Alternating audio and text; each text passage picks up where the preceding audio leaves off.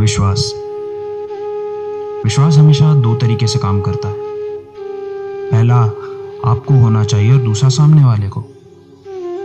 पर विश्वास भी किस चीज़ पर है यह भी बहुत महत्वपूर्ण है। होने पर या ना होने पर? हाँ पर या ना पर? किसी एक का विश्वास दूसरे की पैरों की बेड़िया बन सकता है। तो विश्वास करना अच्छी चीज़ है या बुरी? क्योंकि जहाँ विश्वास नहीं होता, वहाँ कुछ भी नहीं हो सकता। विश्वास चाहे दोस्ती में हो या काम में हो या फिर प्यार में, पर होना बहुत ज़रूरी है। मैं इसे और अगर गहराई से समझ पाऊँ तो किसी इंसान के प्रति हमें जब पता हो ना कि वो कुछ ऐसा ही करेगा तो वो दरअसल हमारा विश्वास है। चाहे उसने अच्छा किया हो या बुरा, पर हमारा विश्वास है कि वो कुछ ऐसा ही करेगा। तो काम अगर बन रहा हो या बिगड़ रहा हो, उसके बाद जो पहली बात होती है वो ये होता है कि मुझे पता था कि ऐसा ही होगा। वो भी हमारा विश्वास है।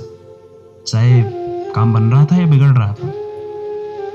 और फिर बात करते हैं प्यार में। जहाँ एक को विश्वास होता है कि हम कभी ना कभी मिलेंगे। और दूसरे को भी विश्वास है।